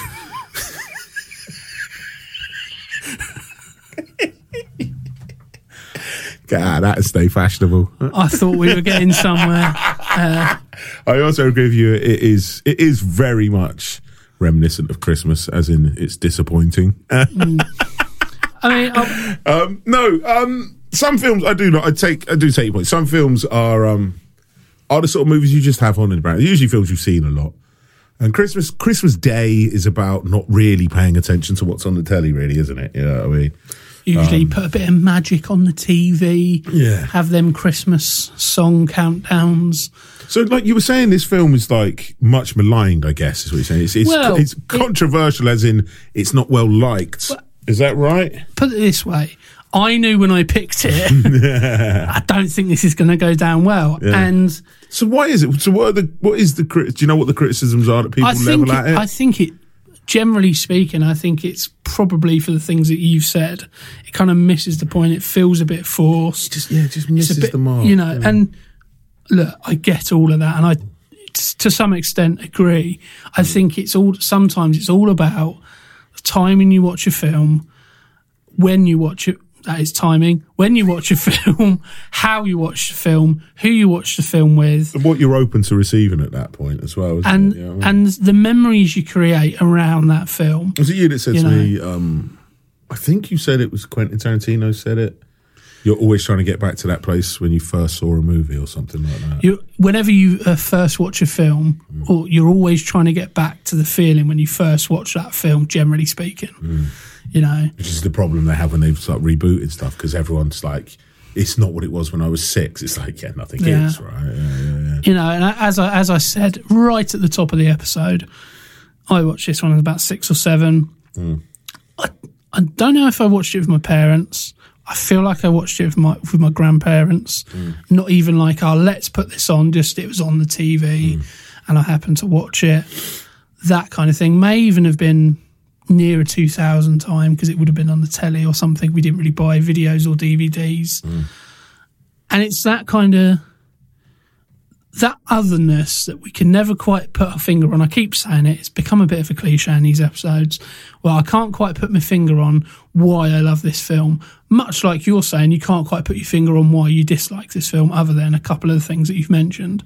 Yeah, it, is, it is, genuinely difficult to point to a reason why this film doesn't work for me. I just know it doesn't. Like I say, I just I land it squarely at the director's feet. It feels to me like everything needed another take. If they shot it in a month, that would explain it. If it was a cash cow to give Arnie twenty million, also explains it. But I, I don't think Arnie's the sort of person that would do a film that he didn't want to do just for the money, especially not at that point in his career. Doesn't And I- need to do it, does exactly. And I can well see him wanting to, like you said, we say, wanted to play an ordinary he? person. Wanted to play an ordinary family man. Yeah, I can know. see that. And like, yeah, everything about this film should work. And perhaps, like, like you're saying, if I'd seen it when I was younger, I probably wouldn't be so jaded about it. Probably. Um, so yeah, I'd take your point. Yeah. The more we talk about it, the more I have warm feelings for it, which is kind of interesting. So if. I just keep talking about it, just just just yeah. makes this episode go long. By the end, you're like, I mean, do we think it should have made more money? Okay, it's it's subjective as to whether or not Well- you think it's a good film. Well, it's interesting, isn't it? but Because should it obviously, made more? Yeah, it had everything going for There's it. There's no reason before you watch and you it. only know it's rubbish after you've seen it. Yeah. yeah. like, okay, you can watch a trailer and you can go, "Mm, I don't know if I watch that. But generally speaking, trailers are they're not necessarily a film. It's not what normally breaks or Yeah. breaks or makes. A Nobody's film. ever gone, oh, I'm not seeing that because the trailer's awful. Really, it's usually a case of oh, I don't really like actually, that. It's a good point. I'd like to see the trailer for it. Actually, Yeah. you know what I mean. Uh, see how it comes across in the trailer. and I think it probably comes across quite well because it has, you know, the, the the composing and the score, which we haven't really talked about, Hmm. fits very much. Take it out and you can put it over Home Alone, and it fits very well because it has that. Sort of that ilk, One of the things that Christmas films do are able to do, you put a little sleigh bell in there, you put a little bit. of, instant. Innit? it just yeah. becomes Christmassy, and you don't really have to do too much. Yeah, Uh, that's instant. Innit? But they obviously they spent a lot of money on it, and there's the uh, post-credit hidden scene at the end that sets it up for the sequel that they never made. Which you can kind of understand when, So as you said, we, were they probably just about it. break broke even. Hmm, yeah, Yeah. but they were obviously expecting it to take off, and they put that little in for the for the, the little like the next step, the next. It's a good little. It's a good little bit at the end of the film. But can't take it away from him. You're like, oh, that's kind of clever. I see what you did there. That's quite. That's like you're already thinking ahead. That's quite smart. But maybe it's that overconfidence. Maybe that's what ruins the movie. Maybe the whole movie was made with an overconfidence in their abilities.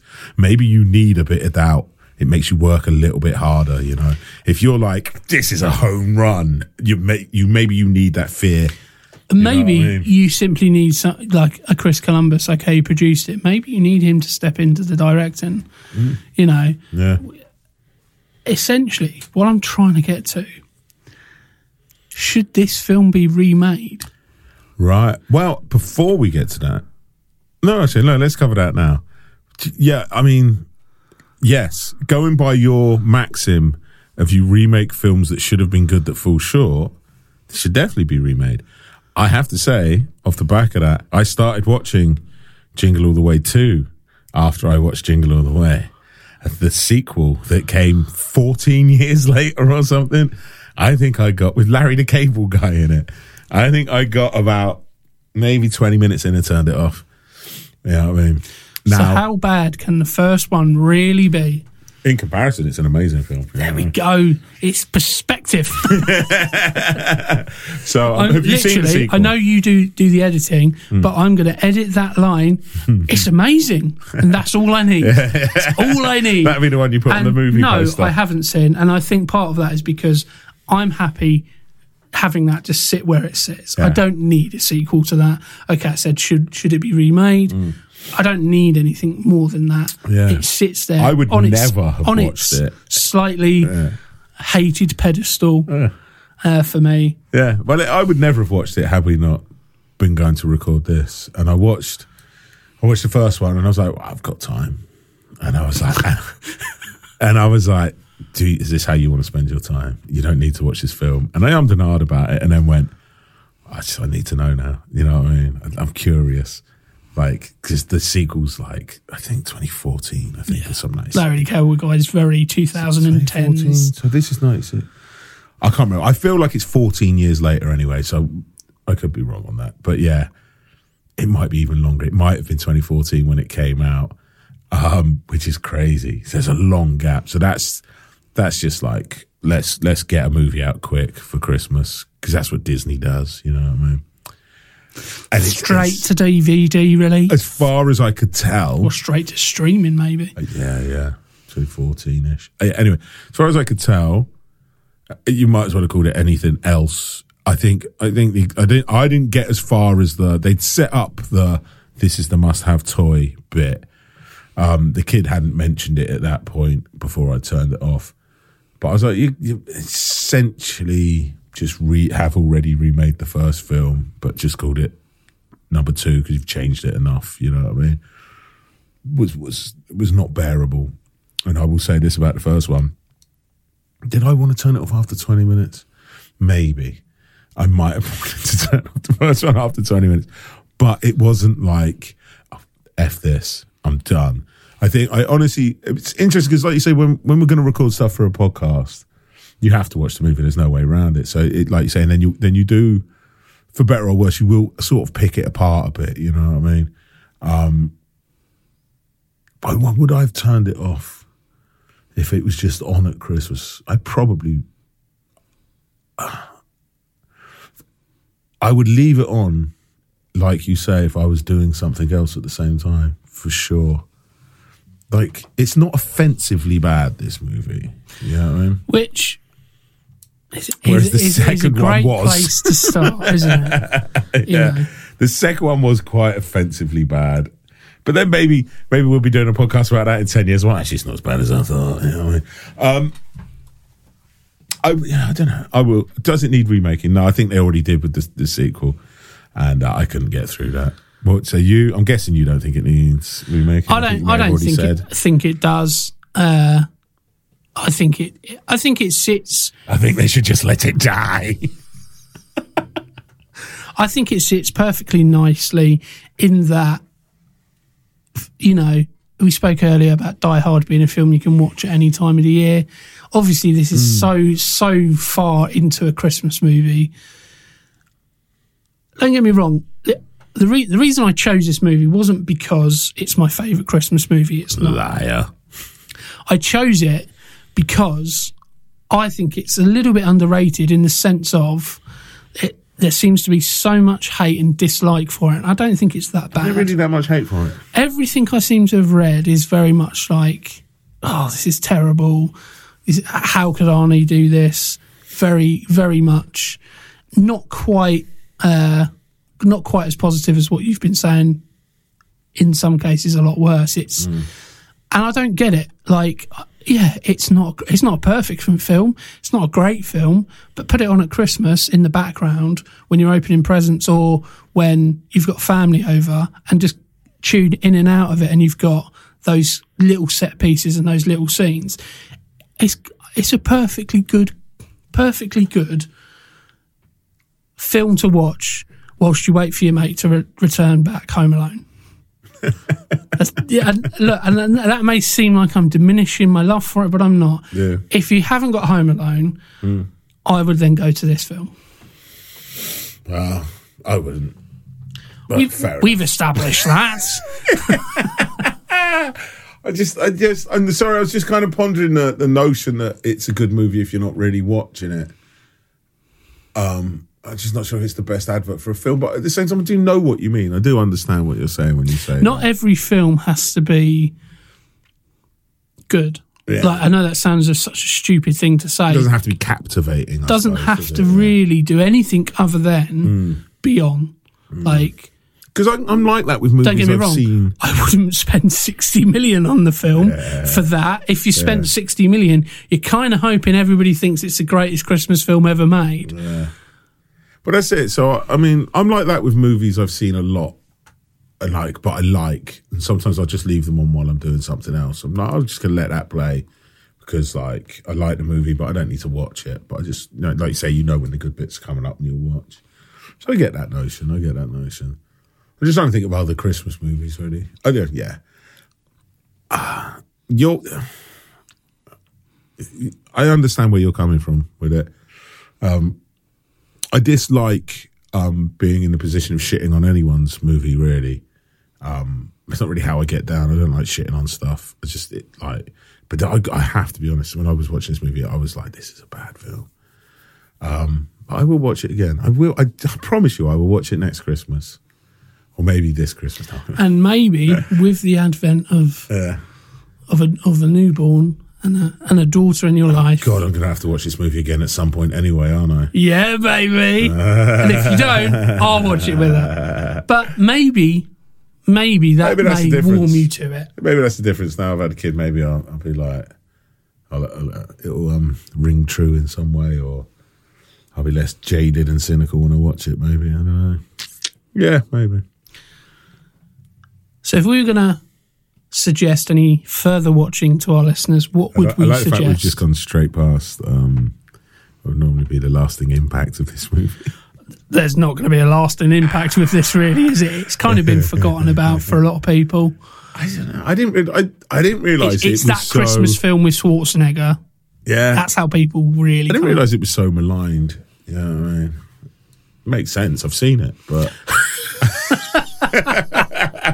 I didn't realize it was like one of those cultural moments, if you know what I mean, of like that's I think perhaps it comes down to expectations because, as you say, yeah. on paper, that feels like it's going to be Home Alone, you know, in that same ilk and in that same, Yeah. you know, what's better, Home Alone or Jingle All the Way? And it just isn't. It's not a patch on Home Alone. It's it's a very, very, very, very distant second. It just You know. it just goes to show, like as How we as we keep saying, Home Alone is. Home Alone is a great movie. Yeah. It's John Hughes' film, isn't it? Yeah. Was it his last film? I got a feeling it was his last film. But like, isn't it Might like, well have been. Home Alone is like it broke so many records as well, though, right? Home Alone. I think it's like crazy the amount of money that film made. Um, not that money makes a film good or bad, like its budget, but it's still it tells you something when a film is that stratos- stratospherically big. Um, no, it just goes to show how like that's the that's the the the mystifying thing about films is you just never know. Like we we were talking about Die Hard like on the last episode, and we mentioned it already today. Where uh, on, on paper you're like, "Mm, this doesn't sound good, and then Die Hard's opening weekend, you're like, oh, this film's going to tank. You know, the, the previews and the trailers where people were laughing and booing at um, oh Bruce Willis and that, and then like there's no one other than Bruce Willis who isn't an action star at that point. There's no one in that film that anyone gives a monkeys about. Alan Rickman's first movie, all of those things on paper. This film should be terrible, and it's It's great. forty odd years Yeah. later as a classic. Whereas this on paper should be great. It just misses the mark. And it's, that that in itself is fascinating to me. Home Alone. There's no, there's not much difference on paper between this film and Home Alone, if you know what I mean, in in sort of substance. Maybe I'm wrong, but that's how it seems to me. And yet, Home Alone works. That ineffable thing that we always talk about, and this falls short somehow. You know, I'm pretty sure I saw this before I saw Home Alone as well. yeah, maybe. Yeah, and maybe that that may because it was, as you say, it's a sideways step to Home Alone. Mm. Obviously, nowhere near as good, but maybe that's why. And then Home Alone just I, I'm I'm really drawn to the idea that they it was the the overconfidence they had in it that ruined it. I'm really drawn to that as a concept. That what you need is a bit of doubt to make a good movie, and time. Like you say, filmed in, in a month. Not yeah. a long time You, to I film mean, a movie. you kind of think like if you want at least six, didn't you? you if you work on a film and you're going into it with like, oh yeah, this is going to be a hit, this is going to be a hit. it's you- kiss you- of death, in it. Yeah, because you, you're not going to focus on. We've got to make sure this is right. Yeah, We've got to make sure that scene where you're holding your hands and looking sorry for yourself. It looks stupid at the moment. Can we do another take? You're not doing that because you're like, it'll be fine. We've got Schwarzenegger We've- in a Christmas yeah, also, movie. we've got all these other scenes that are also going to be great. Everything about this movie is great. It doesn't Yeah. matter if that thing's not perfect, and then you end up making everything not perfect. As in, you don't push it to the point where you get it exactly right. You end up just going, "That's good enough because this movie is going to work," and that's where you fall short. I think you need that. I think fear. complacency is the enemy of success. Oh, it's beautiful, man. Yeah. You- Well, well. Was that was that on the uh, Arnie documentary or the Sly documentary? That was on the Jingle All the Way documentary. How does Arnie feel about the film? Has he ever spoken about it? Because he doesn't take um, having a flop very kindly. Takes it very personally. You know what I mean? It, it I- se- sends him into a bit of a depression, doesn't I seem to recall him not necessarily feeling either way about it. Like it just seems to be something he's done. He doesn't. I don't. Doesn't seem to like have too much time for thinking about it. It's not like oh, I wish I'd. I'd wish I'd made Jingle All the Way better than it was. I think he just kind of done it. I've done a Christmas movie. he's he's kind of down on Running Man and um, Starsky and Hutch, bloke the director, Starsky or Hutch, I can't remember which one he is. He's kind of down on that as a movie. It's a shame because I think it's a good movie.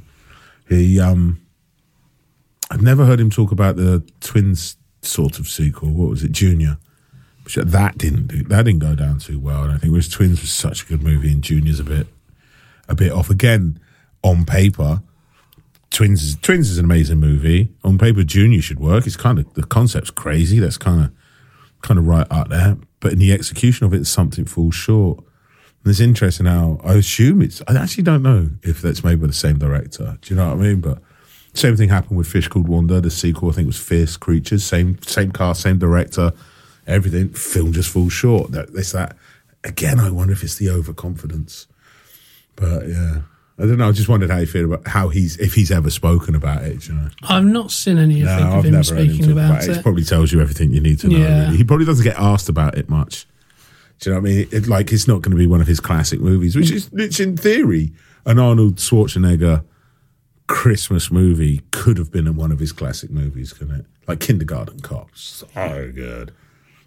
See, Kindergarten Cop feels like a Christmas movie to me as well. I think it's just because like a lot of films are on at Christmas, aren't they? You know, I love Kindergarten Cop. it's so good. Like, it's just, it's you know, I, th- I I think Arnold Schwarzenegger, for the most part, mm. in family comedy humor, is is great. I think mm. he perhaps doesn't get en- as enough credit for that. Mm. Obviously, he gets credit for being one of the biggest action stars, if not the biggest action star of Yeah, you know eighties, potentially nineties. of a generation. You know, yeah.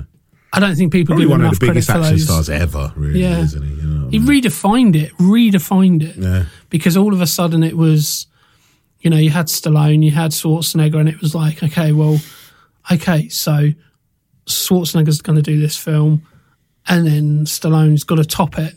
And I think that's what made Mm. Arnie quite as good, is because he had that. He has to have someone to compete against. That's what he says, That's yeah. how he works, isn't it? Yeah, it just And it- makes sense. you know I mean? And, you know, But like, so like, he doesn't really do. I mean, he still makes the odd movie, um, Arnie, doesn't he? But he doesn't do, seem to do comedies anymore. I think it feel. I feel like he's just reliant more on a sort of. um I don't want to call them B movies, but they're sort of. um let, he doesn't do big move, big big movies anymore. Those days are past. He's in his seventies now or eighties. yeah, he can't really do what he, he was. Apart from the old Terminator film, they wheel him out for a Terminator, don't they? You know I mean? I have images of him literally being wheeled out on a pallet crate. Yeah. From, from the odd Terminator movie, he's he's sort of the sort of Expendables end of the DVD rack in it. You know I mean? Straight to DVD kind of movies. He- he did straight to streaming services. He did star in Around the World in 80 Days with Stu, Steve Coogan. Oh, I forgot. I even forgot that film existed. When was that? That's a while ago now, isn't it? 2002. Yeah, that's a long time ago. So I, I'm sort of talking now. After he came out of politics and he went back to making films, he sort of just started leaning heavily. I haven't watched a lot of them. Like I wanted to watch the zombie movie he did, but someone told me that wasn't Is very that good. Maggie? Ma- Mandy, Maggie, something like Yeah. that, right? Yeah, I, I think to watch Mandy's the Nicolas Cage one. Right, yeah, yeah, yeah, yeah. So yeah, I wanted to watch that because he's got a beard in that as well. And there's not many films with Arnie with a beard. We've discussed this before, haven't? Oh, Kindergarten Cop, he's got a beard at the beginning, right? Yeah. Sure, he's got a beard. Um, and Got a beard in The Running Man. The Running Man Has a slight beard in Last Action Hero. it's like stubble, isn't it? Yeah. yeah, yeah. Yeah, because bearded Arnie, we've discussed this before. It's great. You can't beat be- bearded Arnie. Right. Yeah. we need more of it. Yeah. Like, So I think like his go- latter films, you see him with the beard more often. I think. I feel like if you could go back and change anything about the vast majority of his films, put a beard on him, instantly better. yeah, yeah. You know, Especially I'm not in- talking especially in this ZZ. Top beard. I'm talking. Especially in this film, because You know. apparently he did look quite old in this film. Well, that is actually the consensus. Apparently, According to my notes, he looked a bit old. Mm. Um, yeah. So, for, with, with further watching, is that where we're at? yeah. So I, I think Home Alone is the next step. I would say watch this one first. Otherwise, if you go from Home Alone to Jingle All the Way, Hmm. Naturally you're going to think this is probably even worse than I believe it is. I think Yeah. Christmas wise, I think if you want just fun, family friendly stuff, I don't think you can beat Home Alone. Home Alone. Would you say Home Alone is the Christmas movie? It's quite, it's got up there, isn't it? I would say that is the epitome of Christmas films. It's definitely up there, isn't it? Like, It's hard to think of one that does it better. In, in that sort of vein of Christmas movies, Home Alone. Obviously, Home Alone's on my my uh, list of, of further watching. that, Um, I mean, that was going to be my when I, when we first of spoke about doing Christmas films. I was going to go Home Alone, Mm. and the reason I didn't is one because I thought mm, it's, it's probably the obvious one, Mm. and I wanted to, you know, not always let's let's try and Mm. try and uh, innovate as opposed to copy mm. and just do the ones that everybody's done only- before. Do you think we are the only people that have ever done? a I would hesitate to say that Jingle poten- all the way. I hope we are. For anybody listening, if you know of another Jingle All the Way podcast, then let us know on any of our socials. But I'd like to think that I we're feel the bad first. how much I was handbagging it. Was like, Yeah. people like, finally, someone's done an episode in Jingle All the Way, and the first thing in that episode is me going, "This movie's dog turd." but if you listen, if you made it through to the end, you'll hear me change my mind almost. You hear me warm to it slightly, anyway. you don't seem quite as angry. like I think the the element of he's made me watch this film has died off now. Yeah. We've got past that, and now it's a bit more. Uh, okay, okay. Yeah, So yeah. I, I, I have achieved everything I set out to. I, I it's. I, I'll be honest. Recording this episode has left me going.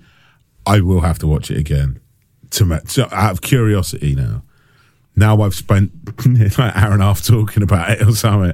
I wonder if it's as bad as I think it is, or whether it's you know one of those things. Plus, if everybody else hates it, it makes me kind of want to like it in a weird way. You know what I mean? Because the general public are morons. Smash the system. So I got further watching Home Alone. Scrooged, your favourite movie. Uh, the 90, if, nine, if you really want good Christmas fare, the 1987 cartoon of Garfield, the Christmas uh, one's pretty good. As is Charlie Brown's Christmas, which is a old time, old timey classic. I would go Muppets Christmas Carol for for a Christmas movie because it's just so good. I feel like I'm going to offend you right now. You don't like it? I've not seen it. Oh, right. You probably hate it. You're probably too old for it. I saw it when it came out, I think. Yeah. I, I don't know what. I mean, it's got Michael Caine playing I know. Ebenezer Scrooge uh, opposite Muppets. I'll make you know a I mean? promise to you. I will watch it. Yeah. I'd be I interested to see what watch you think. Yeah. Yeah. And we'll reconvene next year. Just become an annual thing. We and do I this will start that episode saying this is an absolute turd of a movie. yeah. So I really like that, and I don't like um, movies with singing in, but I do like movies with Muppets in, so it's all good. Gremlins, obviously a great Chris, another Christopher Columbus movie. Great. Great Christmas movie. Probably, definitely up there with one of the best Christmas movies. And uh, I don't really know why this is on here. In trading places again, which I said last week. Are you are you like trying to market that film or something? Have you got a stake in it? I gen- I don't even know. It makes no sense in the context of this movie to say if you like this, go watch Trading Places. Doesn't make any sense whatsoever. I have no idea why that's written there. Uh, I probably wrote it on the wrong thing. Yeah, I, mean, I was probably thinking about something else. Um, yeah, I think that's it. I mean, further watching wise, I can't. You, you, most Christmas films are very similar. You know, what I mean, they're all they're all of alike. Very formulaic Yeah, and- yeah. Um, I think like yeah, Gremlins, Muppets Christmas Carol, Home Alone. Yeah, probably the best. It's probably the best of the bunch there. And then of course this movie. Just just just underneath that is this movie. And Not that it's anything like this movie, but another great Christmas movie. I feel is is Love Actually. Like I'm a I'm a sucker for a bit of a weeper one. You know, you said earlier you like rom coms. Like this one has got it all. I, I must confess, I, I actually think it's a quite a good movie. Yeah, I mean- Actually. it's far too long, and it needs some, some Third act needs a bit it of tidying needs a bit up. of tidying up. Yeah. Richard Curtis did say, I was just, I wrote, I wanted to see if I could write like five of the same movie and put it all in the same movie sort of things, five different uh, stories, rom- rom-coms and put it all in one movie. And there is an element of that. Really well done. Richard Curtis is a great writer. Fantastic. Yeah. Um, obviously Blackadder being where he is most famous. Him and him and no him and Rowan Atkinson wrote the first one, and him and Ben Elton did the rest of the Blackadders. Where Richard Curtis comes from, um, and Four weddings and a funeral as I well. could say various endless rom coms is what he became famous for. Um, but yeah, I think I actually think Love Actually is a great movie, just too long, um, but it is a really, and that's kind of that's a Christmassy movie, yeah, yeah, for sure, Hundred percent for sure, yeah, yeah. I Ends think I saw that at the cinema, you know. Well, Oddly, not with my girlfriend. Um, just on your own. I think she just. I'm going to see I, that thi- one I think she just dumped me. Actually, uh, sit there watching a romantic comedy going, well, this sucks. Why am I so alone at Christmas? Um, it's because you've got a heart of stone. Um, As we've established from Yeah. your thoughts on Jingle All the Way. yeah. I don't think there's any other anything else really. I would uh, I would recommend. I think Home Alone, Love Actually. You mentioned a few others, Gremlins. I think Very nearly did Gremlins for our, this, this, our Christmas month of episodes. you never know. Next Christmas we can tackle those films.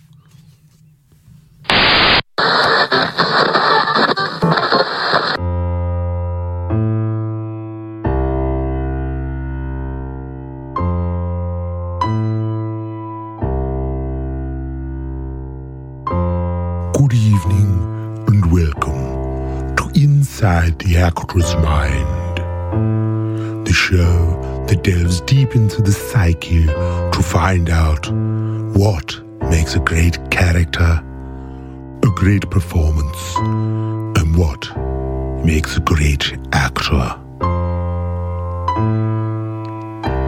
I am Julius Oxbridge Teeth III. Join me as we go deep into the actor's mind.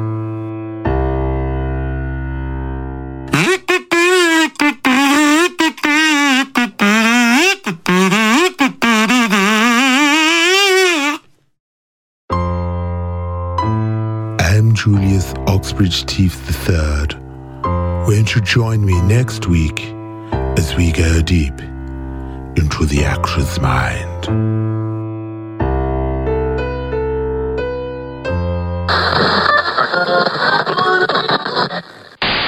So there we have it. Not only is this the end of the episode, but it's also the end of season one of Bury Our Bones With. We want to thank everyone who has listened to us ramble on over the past 12 episodes. We really do appreciate you choosing to spend your time with us. We will return in 2024 with season two, so be sure to check our socials for any updates.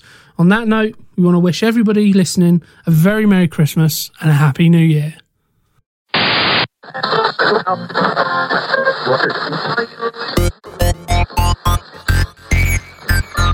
Sleigh bells ring, are you listening? Sleigh bells ring, I've forgotten the words again. Yeah. Walking around, listening in town. I literally need to listen to the lyrics of that song.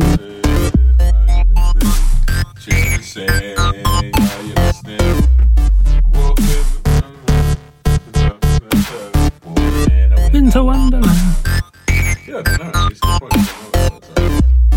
Well, we did it. We, uh. we finished episode. Episode. We finished season one. God, I'm kind of not looking forward to listening to it back now. Hopefully it's all right.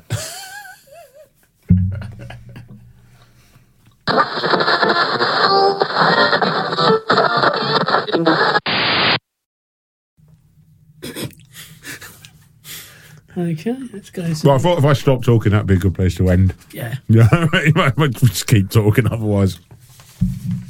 Surprised we got that much out of it. I feel like the end drags a bit. Yeah. I said further watching about 20 minutes ago.